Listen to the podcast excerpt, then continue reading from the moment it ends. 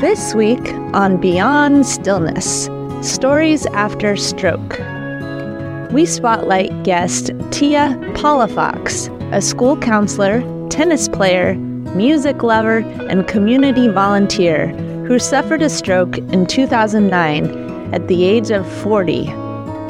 Tia shares ways she strives to accept her post stroke self. She was often called Superwoman before the stroke and continues to push herself now. Her story is entitled Moving Toward Acceptance.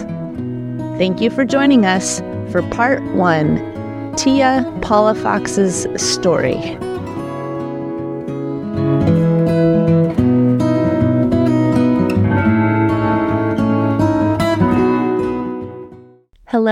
And welcome to Beyond Stillness.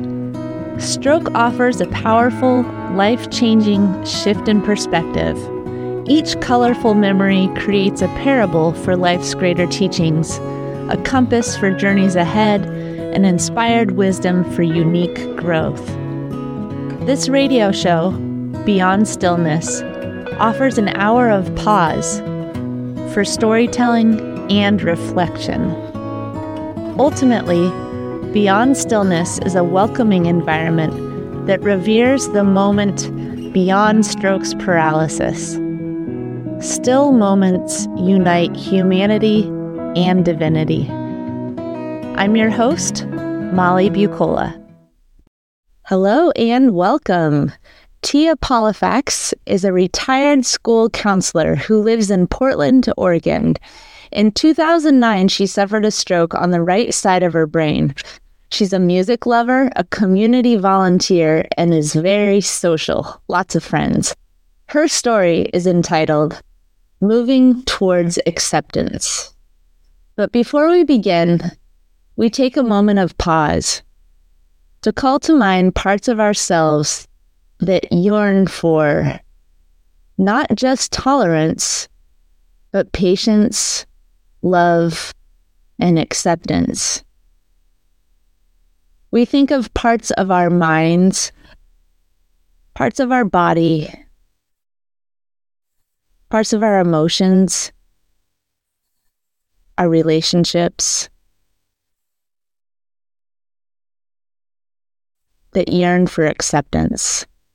We ask for the grace and courage to see ourselves as whole and complete. And know that we have purpose in this world. And now I'm going to hand the mic over to Tia. Welcome, Tia. Thank you. It wasn't until I was in my 20s and 30s that I became confident in myself. I earned a master's degree had my dream career and was constantly exercising to stay in shape for my side bartending job. I was also a high school tennis coach, often playing tennis, and I was also on a co ed softball team. I was very active during those years. I was always given compliments on both my work and my physical appearance. Even though I am un- uncomfortable receiving compliments and praise, it did contribute to my confidence in how I felt about myself. I was often referred to as superwoman. Some of my qualities prior to my stroke were multitasking, staying organized, being a perfectionist, and having a, a huge amount of energy. I was often asked to lead programs, train, and oversee different things on my school counseling career. There were times I was working several jobs at once and volunteering in the community. I also planned and organized my high school reunions every five years. An example of a typical morning comes to mind. Students coming in and out of my office all morning, responding to emails and phone messages, keeping an eye on the clock for my 11:30 a.m. 504 meeting across campus in another building. I finished putting all of my students' notes in my 504 binder and put it in my book bag. I carried my book bag on my left shoulder, my cell phone in my left hand, and a copy in a to go cup. I've been sipping all morning in my right hand. When I opened the door, the front office was busy and the staff was trying to get my attention. But I was in a hurry and I was telling the teachers to please leave a note on my door or if they could email me. That day, I was wearing a fitted black sweater with a black skirt with pink trim and a white floral design on it, as well as my black strappy high heels. I was in a hurry to get to the alternative education building across campus. I made it out of the office into the loud hallway full of students, then made it out the front door, down the cement, cement stairs, through the outside plaza filled with bike racks and students milling around saying, Hi, Mrs. Dubé, as I rushed by many of my students, but was basically running not to be late to my meeting. So I was smiling and saying, I'm sorry, I got to get to a meeting. The cafeteria was to the right and getting ready for lunch. So it smelled like cafeteria food smells, and it was making me hungry. On top of all my other thoughts, I was starting to think about my lunch. Finally, I got to the classroom meeting, put my phone in my bag, and opened the door while still holding my coffee. The students' parents and the 504 coordinator were just small talking so I said, Hello, thank you for waiting for me. Then my student came in looking nervous and we got started. Like life like this came to a halt when I fell on the floor in the bathroom. That morning, my husband at the time was a science teacher and he knew the signs of a stroke. I was slurring my words and my left side was clearly paralyzed. Phil called 911 and the ambulance rushed me to the hospital. My put together self remembers apologizing to the paramedics that my socks didn't match my pajamas. I had had a massive stroke just after I turned 40 years old, and I was in the best shape of my life. I was just recently power walking Mount Pisgah in Eugene and running the Autzen Stadium stairs. I felt super confident and felt good about my body. My hair, my hair was very long to the bottom of my back, and it was all shaved off due to needing a craniectomy on December 8, 2009. On December 9th, the day after my stroke, I was all of a sudden bedridden and had nurses having to start coming into my hospital room to turn me so I didn't get bed sores. I was in the hospital, which was Riverbend in Springfield, Oregon, for five months. My sister was in my room the day I was told my hair was shaved off, and she told them before before giving a mirror that someone should talk to me about it since I love my long hair so much and I was going to freak out. I was gaining weight in the hospital, but I stayed positive as I had an outpouring of visitors and support. I remember wanting to get back to work as a school counselor, but I couldn't verbalize it yet. When I was finally able to communicate, I told my neuropsychologist I wanted to be part of the group who made decisions for me, my care team.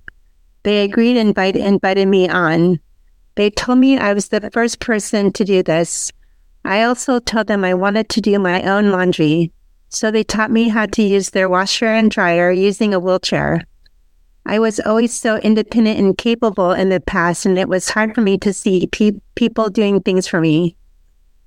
I was discharged from Riverbend Hospital in May 2009. I had a fundraiser party thrown for me the day I was discharged. I was embarrassed to have a shaved head, so my family helped me get a wig. I wore a green dress and was in a wheelchair as I was still learning how to walk again.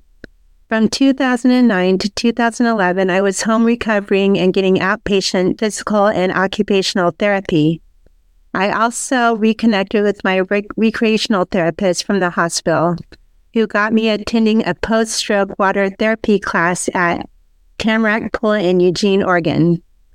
I was referred to other resources and received in home exercise support. I signed up for a driving class so I could drive again. I really wanted to return to work, but there were a lot of hoops to get through at the Unite at the Eugene 4J school district. I needed my doctor's release to work after being on a long term medical leave. I needed to, for instance, I needed to take a neuropsych test and be able to prove I had the stamina and the skills to go back to work.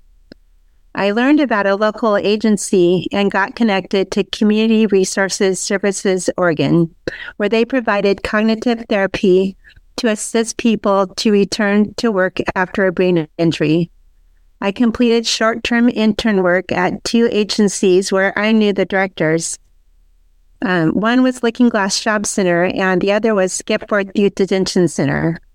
My job counselor kept track of my hours, and supervisors worked feedback to relay, relay back to my doctor. In 2011, I was finally released to return to work two years after my stroke, and it was a major sense of relief. My sense of identity was being a hard worker and my career as a school counselor. There are many challenges, challenges though, working as a disabled person. I found that buildings I worked in were not accessible. I struggled finding parking, and not all sites provided the accommodations that I needed. My job was gray, constantly changing. And I realized after this stroke, I was still very empathetic, but I needed things to be more black and white and orderly. I never returned back to my side jobs in the service industry because they were just too physical. My marriage was starting to feel different and I, we were struggling. As I was a totally different person, and I don't think my husband really knew how to handle that. So he started coaching me or acting as a car- caregiver, and it was hard. With so many changes to my lifestyle and the way my body worked and looked, I just kept thinking things like, I wish I never had a stroke and I want the old me back. I wasn't thinking, why me or why did I have a stroke?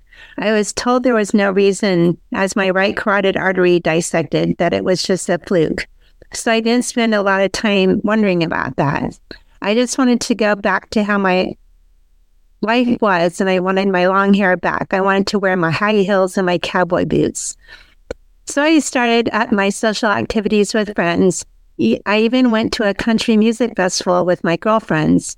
They helped me navigate the tricky situation with my wheelchair. We all knew it was possible and it was really fun. I was so thankful to be there, but it was still hard as I watched them running around and remember when I was up dancing with everyone and everything was so different now. I'm thankful I was able to go and wanted to be there with my friends, but it was clear that I was struggling with my uh, with accepting my new body. I was so confident in my own skin before. I liked my style and I liked my abilities. I loved dancing. I was the rock and rodeo bartender and a cocktail waitress at a couple other places. I loved that I could be as active as I was. I didn't think of them as abilities before my stroke. In 2017, I moved to Portland after 30 years in Eugene.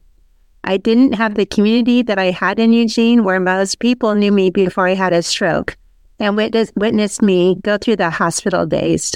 I realized that I wished the people I was meeting in Portland knew me before I had the stroke so they could have seen what I looked like prior as an able fit person. This couldn't have been more true than when I started online dating. I am not 100% comfortable in my own skin yet, and with the urging of my doctor to lose weight, I reached out to a personal trainer to help me exercise and with my nutrition, and really because I was online dating. Until real until recently, I didn't realize how important my physical appearance was to me. I'm not sure what it will take for me to feel total acceptance of myself. I feel like I really loved myself before, and I would like to love my whole self fully again. What I mean by that is I do love the inside me, but I also want to love the outside me. I am working towards acceptance by doing things that make me feel happy, empowered, strong, and independent, like traveling solo, especially international travel. For example, in 2017, nine years after my stroke and after re- and pretty Recently, after my divorce, I ventured to Uruguay to visit a friend. I didn't hesitate at the opportunity because I was excited to see my friend and I really wanted to go. I had already been on domestic flights and I knew how to navigate the airports. While she was at work each day, I explored Montevideo, Uruguay, her city. I took buses where everyone was speaking Spanish. One day, I took the bus to the oldest town in South America, Colonia del Sacramento. When I got to the bus stop, I got a map and I started walking through the town on cobblestone roads towards the ocean with a cute black dog following me the whole way. When I got to the historical site, which is the gate where historically the locals would or would not let people come into their town from the arriving ships, I was looking over the ocean and felt the most empowered that I had ever felt. I was in another non English speaking country, walking on very uneven ground with my cane by myself, and I had just gotten a divorce. I am doing different things that are helping me with acceptance, such as challenging activities. I applied for leadership roles in my volunteer work. In my Police Equity Advisory Council, I ran for co chair and was elected to run our public meetings, where I create the agenda and lead the meetings. And in my Portland Committee on Community Engaged Policing work, I ran and was elected to co chair the Community Engagement Subcommittee, where I also create the agenda and lead public community meetings, as well as hiring a personal trainer to keep me accountable to exercise. These sorts of activities are proving to me that I am more than capable, but I am also seeing how I am trying to be the old me.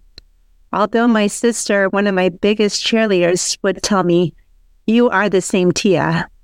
I am sure that I have made some progress in accepting the new post stroke me.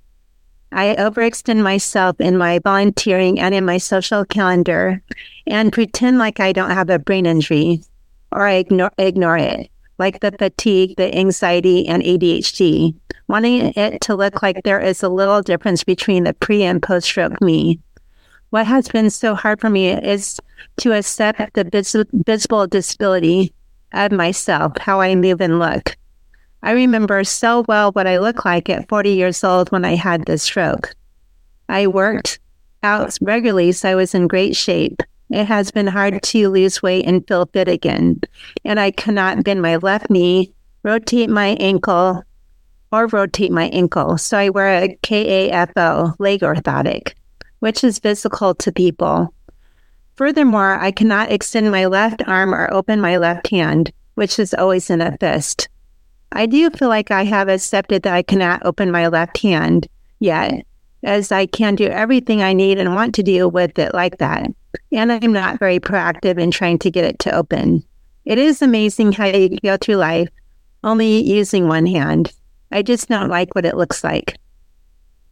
What helps me move forward is positive self talk being proud of myself for any accomplishment, scheduling self care and counseling. I even put up some sticky notes by my sink as reminders to do these kinds of things. I try really hard to not stay stuck in the past. I try to think of the past as really great memories and that I can make great new memories. I try to be realistic with myself. Having the stroke was a major loss, and as a school counselor, I had studied the Kubler Ross five stages of grief. Acceptance is the last stage, and it is the wonder how I have been in this stage the longest. I know there is no right or wrong way or timeline in grief. We just go through it. I have come a long way. I remember feeling so sad that I lost all my hair, not being able to wear all of my jeans and heels, and being in a wheelchair. And when I would verbalize that, I would often hear, at least you lived. And I knew that, but felt like people didn't understand me or those little losses at those moments. Currently working with a personal trainer since this June of 2023, I am seeing results and I'm stronger at losing weight and feeling less anxious.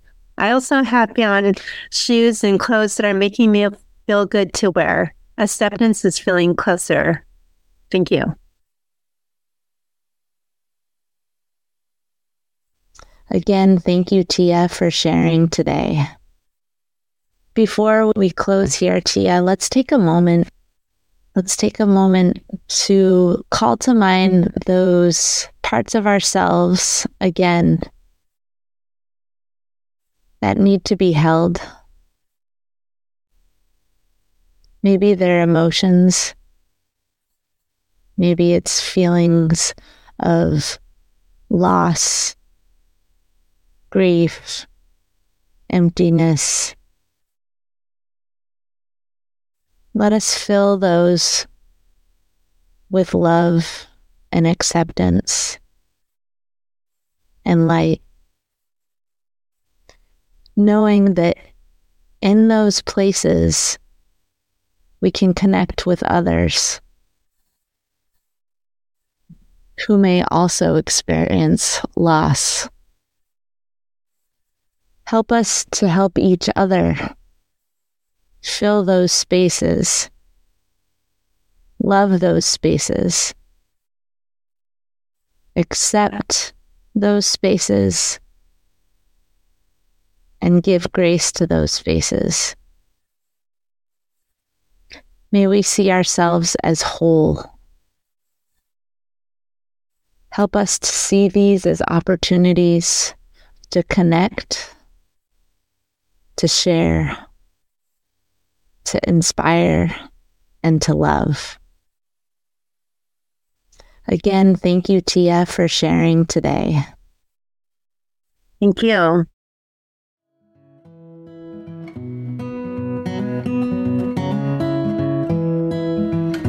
Thank you for devoting time and space to listen to part one Tia Palafox's story. Stick with us for part two Tia Palafox's interview. Each colorful memory creates a parable for life's greater teachings, a compass for journeys ahead, and inspired wisdom for unique growth. In this story of Beyond Stillness, guest Tia Palafox offered her story entitled Moving Toward Acceptance. She shared about how she has found new ways to engage in activities she loved before the stroke, along with other tools she employs to work toward self acceptance. If you enjoyed this moment of pause for storytelling and reflection, please like, share, or subscribe to the Beyond Stillness Stories After Stroke podcast. Again, thanks for listening. And remember, as part of the stroke community, you are more than supportive, you are inspirational.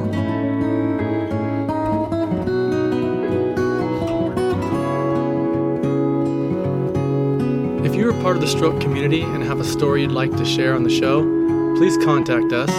Email molly at beyondstillness.org.